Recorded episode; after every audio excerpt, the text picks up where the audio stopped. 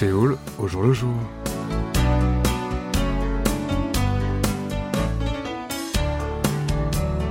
Bonsoir à toutes et à toutes et bienvenue pour cette première édition de votre magazine de société Séoul au jour le jour de 2023. Avant de commencer, nous vous souhaitons une année pleine de joie, de bonheur et surtout la santé. La plupart des entreprises sud-coréennes entament la nouvelle année avec une cérémonie des vœux, qui est l'occasion de présenter les objectifs de l'année et de souder le personnel. Au cours des trois dernières années, cette grande tradition a pourtant été bousculée en raison de la crise sanitaire liée au Covid-19. De nombreuses firmes ont soit annulé cet événement, soit l'ont organisé virtuellement. Or, bien que les mesures de distanciation sociale aient déjà été levées dans le pays, elles sont encore nombreuses en ce début d'année à renoncer à leur traditionnelle réunion des vœux ou à l'organiser à distance.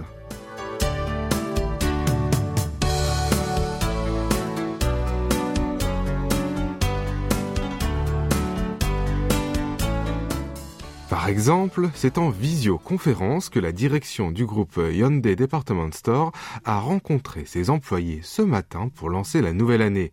Quant au groupe LG, il a opté pour une solution encore plus simple en remplaçant sa traditionnelle cérémonie des vœux par un message électronique de son PDG, Gu Kwangmo. Certaines firmes ont toutefois organisé leur cérémonie en présentiel. C'est le cas de Samsung Electronics. Le géant de l'électronique a réuni ce matin en comité restreint les membres de la direction et des représentants des salariés à son siège à Suwon dans la province de Gyeonggi comme c'était déjà le cas l'année dernière. Mais en tout cas, la tendance générale est de supprimer ou de simplifier ce type d'événement d'entreprise. Et ce choix n'est pas uniquement motivé par le souci sanitaire lié à l'épidémie de Covid-19, mais aussi par la volonté de réduire les coûts d'opération dans un contexte économique qui s'annonce encore plus difficile en 2023. Une décision applaudie par certains salariés de la jeune génération qui y voient une pure formalité coûteuse et inutile.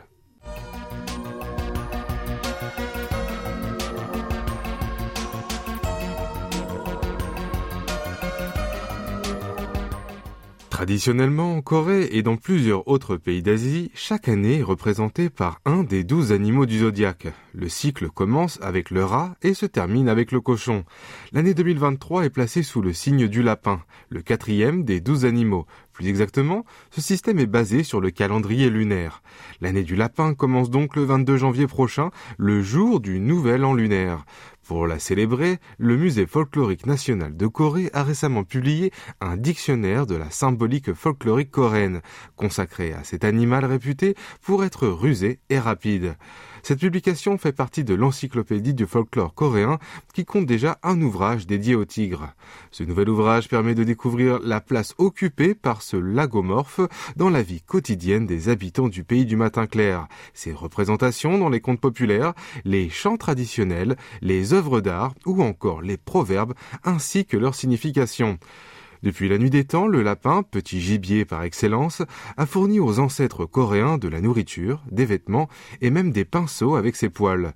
Dans la péninsule coréenne, on retrouve les représentations de cet animal sur les fresques des tombes du royaume de Goguryeo, datant du 5e siècle, sur les tuiles des toitures fabriquées durant la période Shinla unifiée ou encore sur les miroirs en bronze de la période de Goryeo.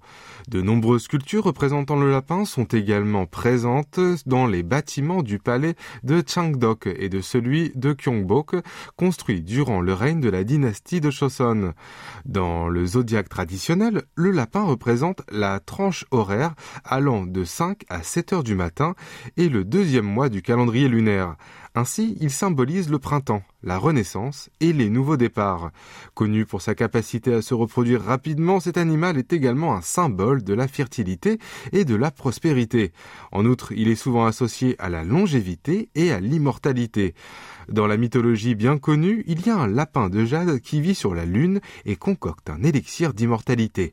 Une symbolique qui se retrouve aussi dans le pansori, chant narratif traditionnel accompagné par un tambour. Sungunga, l'un des cinq pansori classiques ayant survécu à ce jour, raconte l'histoire d'une tortue envoyée sur la terre ferme avec pour mission de trouver un foie de lagomorphe vivant afin de guérir le roi dragon malade et d'un lapin qui parvient à se sauver grâce à sa ruse. Enfin, dans les anciennes peintures populaires coréennes, on trouve souvent deux lapins côte à côte, ce qui symbolise l'amour et l'harmonie au sein du couple. Le musée folklorique national de Corée mettra en ligne sur le site dédié le contenu de son dictionnaire sur la symbolique du lapin, permettant à tout à chacun de le consulter, mais également de le télécharger. Le service sera disponible à partir du 30 janvier prochain. Et pour notre première pause musicale, je vous propose d'écouter une chanson de Kim Dong-lyul, Chulbal ou Départ.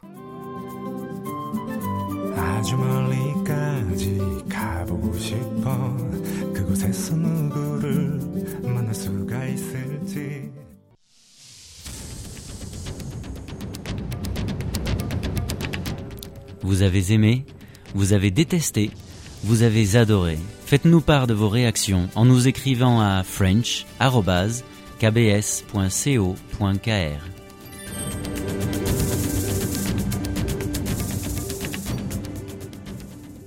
Bienvenue si vous venez de nous rejoindre. Vous écoutez Séoul au jour le jour en compagnie de Franck Atlani ce lundi 2 janvier. Kim Kyung-doo, 33 ans, est un dessinateur. Il dessine au crayon mécanique avec une mine d'une épaisseur de 0,2 mm sur le dos des feuilles de calendrier mural. Son sujet de prédilection, les robots. Dans ses œuvres réalisées avec des détails soignés, il fait preuve d'une imagination débordante. Récemment, son talent a été récompensé car il a remporté le grand prix du prix Art Brut décerné par le quotidien Gukmin. Ce concours de dessin a été organisé pour la première fois avec pour but de mettre en lumière le talent des jeunes artistes atteints d'une déficience intellectuelle. Kim a été primé pour son dessin qui porte euh, un nom énigmatique. Blotz Splits Splits Hates. Ce croquis qui représente un énorme robot dans une posture imposante a impressionné le jury par sa créativité et sa précision. Le jeune artiste est originaire de Boliang dans la province de Chungcheong du Sud, dans le centre du pays. Bien que souffrant d'un handicap intellectuel, il a fait sa scolarité dans des établissements ordinaires. Il a même étudié le design dans une université avant d'effectuer un service civique en remplacement du service militaire dans une caserne de sapeurs-pompiers. C'est durant cette période qu'il s'est mis à dessiner des robots. Au printemps 2012, il avait alors 23 ans, et un jour, les antennes de télévision sur les toits des maisons ont attiré son regard. Ces structures métalliques lui paraissaient comme l'ossature d'un personnage. Il a alors commencé à transformer ces images en croquis en y ajoutant d'autres formes et lignes pour réaliser enfin un dessin de robot. Depuis, il dessine sans arrêt. Au début, il travaillait sur des carnets de croquis, mais en cherchant des supports mieux adaptés, il est tombé sur les feuilles de calendrier mural grand format. L'avantage, c'est qu'on peut se procurer ces calendriers gratuitement auprès des banques ou des pharmacies à chaque fin d'année. De plus, le papier fin et légèrement glacé se prête bien au dessin précis au crayon. Au cours de ces dix dernières années de pratique, il a créé son propre univers artistique autour des robots. Dans un premier temps, il dessinait principalement des robots de petite taille, mesurant 1 à 2 cm de haut. Puis, il s'est mis à imaginer des robots plus grands, ayant le corps en forme de dinosaure, de piano ou encore d'horloge. Aujourd'hui, il crée tantôt un immense robot qui remplit une feuille tout entière, tantôt une myriade de robots dont le nombre atteint parfois 2000. Il attribue un nom et grade à ces robots selon leur taille. Pour lui, les grands expriment son envie de devenir plus forts et les petits son envie d'approcher les gens. Sa créativité combinée à sa capacité technique n'a pas échappé à l'œil de certains. En 2021, il a été invité à présenter ses œuvres dans une exposition collective de jeunes artistes souffrant de troubles mentaux ou de déficiences intellectuelles organisée au musée d'art Book Soul. Son dessin, lauréat du prix Art Brut, a été inspiré par l'image d'un satellite qui s'apprête à être lancé. L'œuvre représente un robot de grande taille qui porte le motif traditionnel coréen Taeguk sur sa poitrine et qui exprime l'envie d'un envol avec sa posture énergétique. Son prochain projet est de réaliser une série de dessins de robots inspirés par le monde imaginaire des dieux.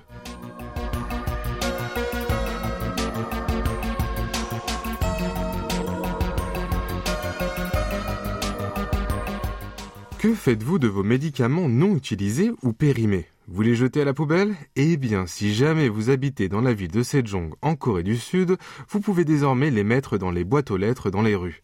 Après, ce sont les postiers qui se chargeront de les transporter en toute sécurité au centre d'incinération des déchets de la ville pour qu'ils puissent être éliminés séparément des autres ordures ménagères. Ce nouveau système de collecte postale des déchets médicamenteux est entré en service à titre d'essai le 1er janvier dans la ville administrative de Sejong, située à 120 km au sud de Séoul. C'est une première au pays du matin clair. Une convention à cet effet a été signée la semaine dernière entre la Poste, la municipalité de Sejong, le ministère de l'Environnement, le service d'évaluation et de contrôle de l'assurance maladie et l'association des pharmaciens de la ville de Sejong. Depuis hier, les habitants de cette dernière peuvent mettre les médicaments dont ils ne se servent plus, excepté les produits liquides, dans des enveloppes prévues à cet effet, avant de les introduire dans les boîtes aux lettres rouges qui se trouvent un peu partout dans les rues. Ces déchets médicamenteux sont ramassés par les postiers pour être ensuite transportés au centre d'incinération des ordures. Des enveloppes spéciales sont distribuées dans les pharmacies de la ville. Mais si jamais on n'en a pas, on peut toujours placer ces médicaments dans une enveloppe ordinaire, en précisant qu'il s'agit de déchets médicamenteux. On peut alors trouver la boîte aux lettres la plus proche en utilisant le service de localisation sur le site internet de la Poste. Nous l'oublions parfois, mais les médicaments jetés à la poubelle représentent un danger pour la santé humaine et environnementale, car ils risquent de contaminer le sol et l'eau et d'être introduits dans le corps humain, d'où la nécessité de les éliminer séparément. La Poste sud-coréenne prévoit d'étendre son service de collecte de médicaments à d'autres régions du pays prochainement. Et il est temps à présent de faire notre deuxième pause musicale.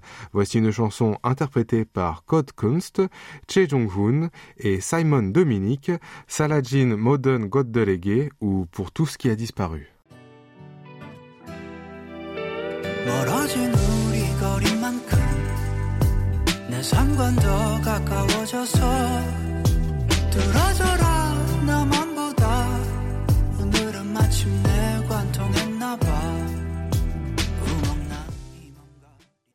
À partir de cette année, les uniformes scolaires à motifs à carreaux disparaîtront des établissements scolaires sud-coréens. C'est une décision récemment prise par l'association coréenne des fabricants d'uniformes scolaires suite aux actions en justice intentées par la marque britannique Burberry. Depuis 2019, la société de prêt-à-porter de luxe avait multiplié des poursuites judiciaires pour violation des droits de marque contre les fabricants d'uniformes scolaires sud-coréens qui utilisaient des motifs à carreaux de style Burberry pour leurs produits, que ce soit sur les manches, des vestes, sur le col, des chemises ou sur les jupes. Après de longues négociations, l'association coréenne des fabricants d'uniformes scolaires et le groupe britannique ont finalement réglé leur litige à l'amiable. Quelques 200 collèges et lycées à travers le pays sont concernés, dont 50 à Séoul, 15 à Jeju et 7 à Daegu. Les élèves qui entrent dans ces établissements en mars prochain devront porter un nouvel uniforme sans les motifs à carreaux reprochés par Burberry. Les élèves actuels peuvent néanmoins porter leur uniforme jusqu'à leur sortie de l'école. Les établissements qui ont du mal à être conformes à la décision pour la rentrée de cette année, faute de temps, devront toutefois adopter un nouvel uniforme au plus tard l'année prochaine. Le célèbre motif à carreaux de Burberry a été présenté pour la première fois en public en 1924. Composé de trames horizontales et verticales noires, blanches et oranges, il a été inspiré par le motif traditionnel écossais tartan. La marque de luxe détient les droits pour son motif emblématique en Corée du Sud. Elle a déposé sa demande d'enregistrement auprès de l'Office coréen de la propriété intellectuelle en 1998. Avant les fabricants d'uniformes scolaires, plusieurs marques de vêtements locales avaient déjà fait l'objet des actions en justice lancées par Burberry. En 2013, ce dernier avait intenté une procédure contre la société LG Fashion, remettant en cause le motif à carreaux des chemises fabriquées par cette dernière sous la marque Dask.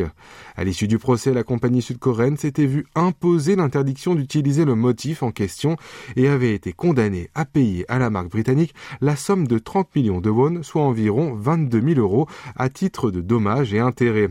L'année suivante, un jugement similaire avait été rendu par le tribunal au fabricant de sous-vêtements Sang Bang-ul, poursuivi par Burberry pour violation des droits de marque à cause de ses boxers pour hommes portant des motifs à carreaux vendus sous la marque Try.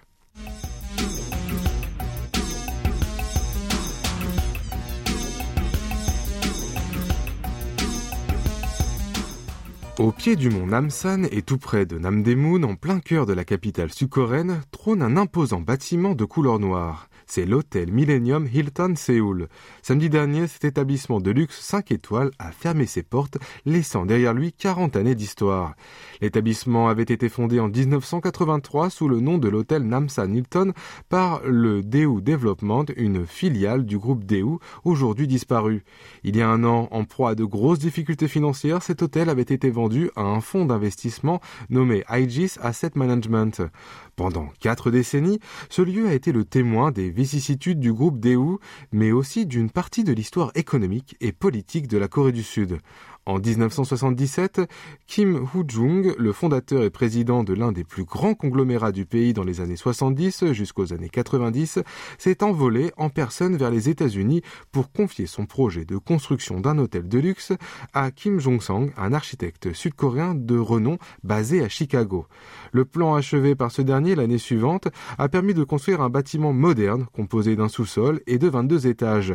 Inauguré en grande pompe en 1983, ce premier hôtel de luxe construit par un architecte sud-coréen est devenu l'un des établissements préférés des touristes, des hommes d'affaires, des hommes politiques et des dignitaires étrangers. C'est dans cet hôtel qu'en juin 1987, le président de l'époque, John Doo-hwan, a organisé un banquet célébrant la déclaration de candidature à l'élection présidentielle de son ami euh, Lo Tae-woo, son futur successeur à la tête de l'État. L'ancien général y a également tenu son dîner d'adieu à la fin de son mandat présidentiel en février 1988. En décembre 1997, en pleine crise financière asiatique, l'hôtel a accueilli le directeur général du Fonds monétaire international de l'époque, Michel déçu, venu à Séoul pour signer un plan d'aide financier d'urgence avec le gouvernement sud-coréen. En août 2009, des officiels nord-coréens venus présenter leurs condoléances après la mort de l'ancien président Kim Dae-jung ont également séjourné dans cet hôtel. Mais entre-temps, l'établissement a changé de main. Frappé de plein fouet par la crise financière de 97, le groupe Daewoo s'est retrouvé au bord de la faillite. Deux ans plus tard, sa filiale Daewoo Development a cédé l'hôtel Namsan Hilton au fonds d'investissement singapourien CDL Hotel Korea dans le cadre d'un plan de restructuration, ce qui n'a pas empêché la faillite du groupe l'année suivante. L'hôtel a alors été rebaptisé pour devenir le Millennium Hilton Seoul et a continué d'attirer des clients. Cependant, en décembre 2021, n'ayant pas survécu aux difficultés liées au Covid-19, l'établissement a fini par être vendu au fonds d'investissement Aegis Asset Management pour 1100 milliards de won, soit 814 millions d'euros. Le nouveau propriétaire du lieu prévoit de démolir le bâtiment et de le remplacer par un complexe comprenant des bureaux, des commerces et des chambres d'hôtel qui devrait voir le jour en 2027. Allez, c'est le moment de passer le micro à Hee Jong-yeon pour Focus Asie, mais avant de la retrouver, je vous propose d'écouter Hangbok ou Happiness interprété par Red Velvet.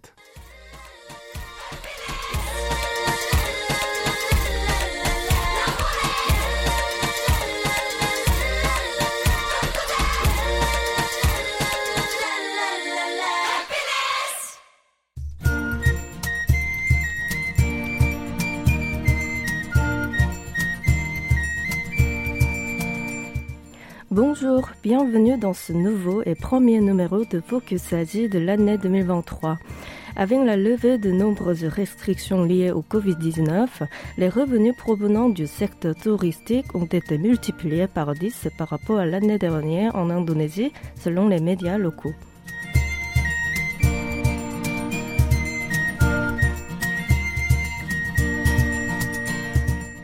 D'après les données recueillies jusqu'en octobre dernier, près de 4 millions d'étrangers ont visité le pays, dépassant le chiffre escompté de 3,6 millions. En effet, les recettes en devises par voyageur s'élèvent à environ 4,3 milliards de dollars. Sandiaga Uno, ministre indonésien du tourisme et de l'économie créative, a déclaré lors d'une visioconférence de presse tenue le mois dernier que l'accueil d'événements internationaux comme le sommet du G20 y ont contribué. Il a ensuite souligné la mise en œuvre des politiques sanitaires en Chine, qui représente la part la plus importante du tourisme en Asie-Pacifique l'amélioration de la situation dans l'Empire du Milieu ne serait que bénéfique pour l'Indonésie. De plus, UNO s'attend à ce que la contribution de l'industrie au PIB passe à 4% cette année.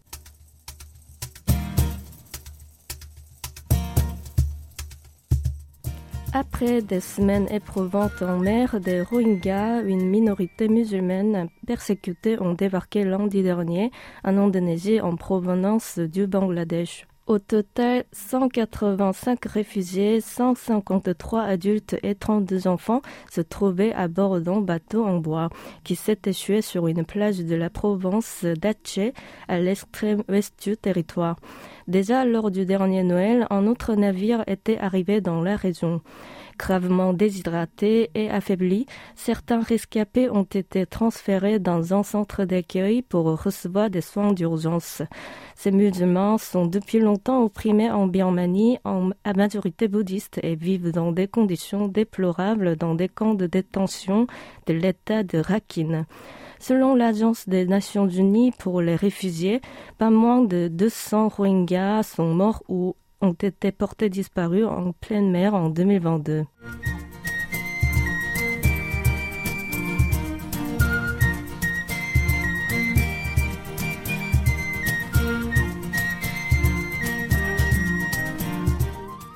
Débordée par la flambée des cas positifs, la Chine a cessé brusquement de publier les chiffres de l'épidémie le mois dernier. Cependant, certains responsables et experts clés se sont félicités du bilan de la politique zéro Covid, ce qui a fait l'objet de vives critiques de la part des internautes locaux. Lors d'une conférence de presse tenue le 27 décembre dernier, Li Bin, vice-ministre de la Commission nationale de santé, a expliqué fièrement que le pays avait maintenu le plus faible nombre de décès dus au coronavirus au monde au cours des trois dernières années. Il a ainsi ajouté que même l'espérance de vie est passée de 77 en 2019 à 78 en 2021, citant des statistiques qui semblent loin de la situation actuelle. Sur le plus grand réseau social de l'Empire du Milieu, Weibo, les commentaires acerbes concernant ces propos ont explosé. Vous n'avez pas honte? Vous vous vantez bien? Comment calculez-vous le nombre de morts alors qu'il n'existe même pas de chiffres officiels annoncés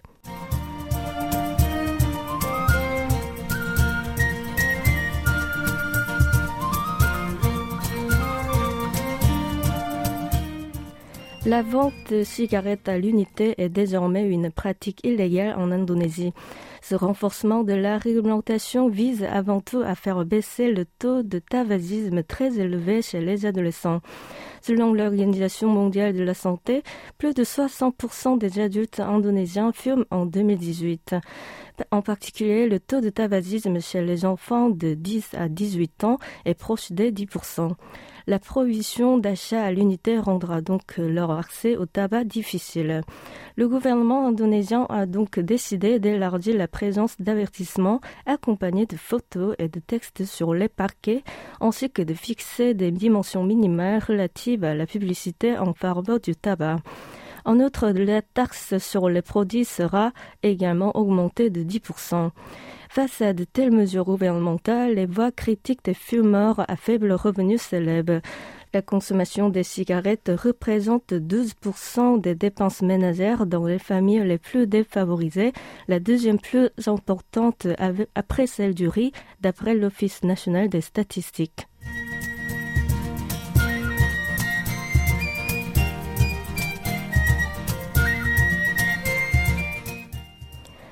Aung San Suu Kyi, du prix Nobel de la paix en 1991, a été condamnée par un tribunal de la militaire à sept ans de prison supplémentaire vendredi dernier pour corruption dans le dernier volet de son procès FLOB. Depuis le début de la procédure judiciaire en 2021, les forces armées birmanes continuent d'étendre la peine de l'ex-dirigeante âgée de 77 ans. Elle l'a ainsi reconnue coupable de cinq chefs d'accusation concernant la location d'un hélicoptère par un ministre de son gouvernement. Selon la source judiciaire, sous couvert d'anonymat, toutes ces affaires sont terminées. Il n'y a plus d'accusations contre elle. Aung San Suu Kyi, la fille du héros national, le général Aung San, a été accusée de crimes politiques entre 1989 et 2010 et a déjà passé environ 15 ans en résidence surveillée. Lorsque la Ligue nationale pour la démocratie est arrivée au pouvoir en 2015, elle est devenue militante pro-démocratie mais a de nouveau été défiée par le putsch mené par l'armée birmane. Entre-temps, le Conseil de sécurité de l'ONU a demandé le mois dernier la libération immédiate de la détenue.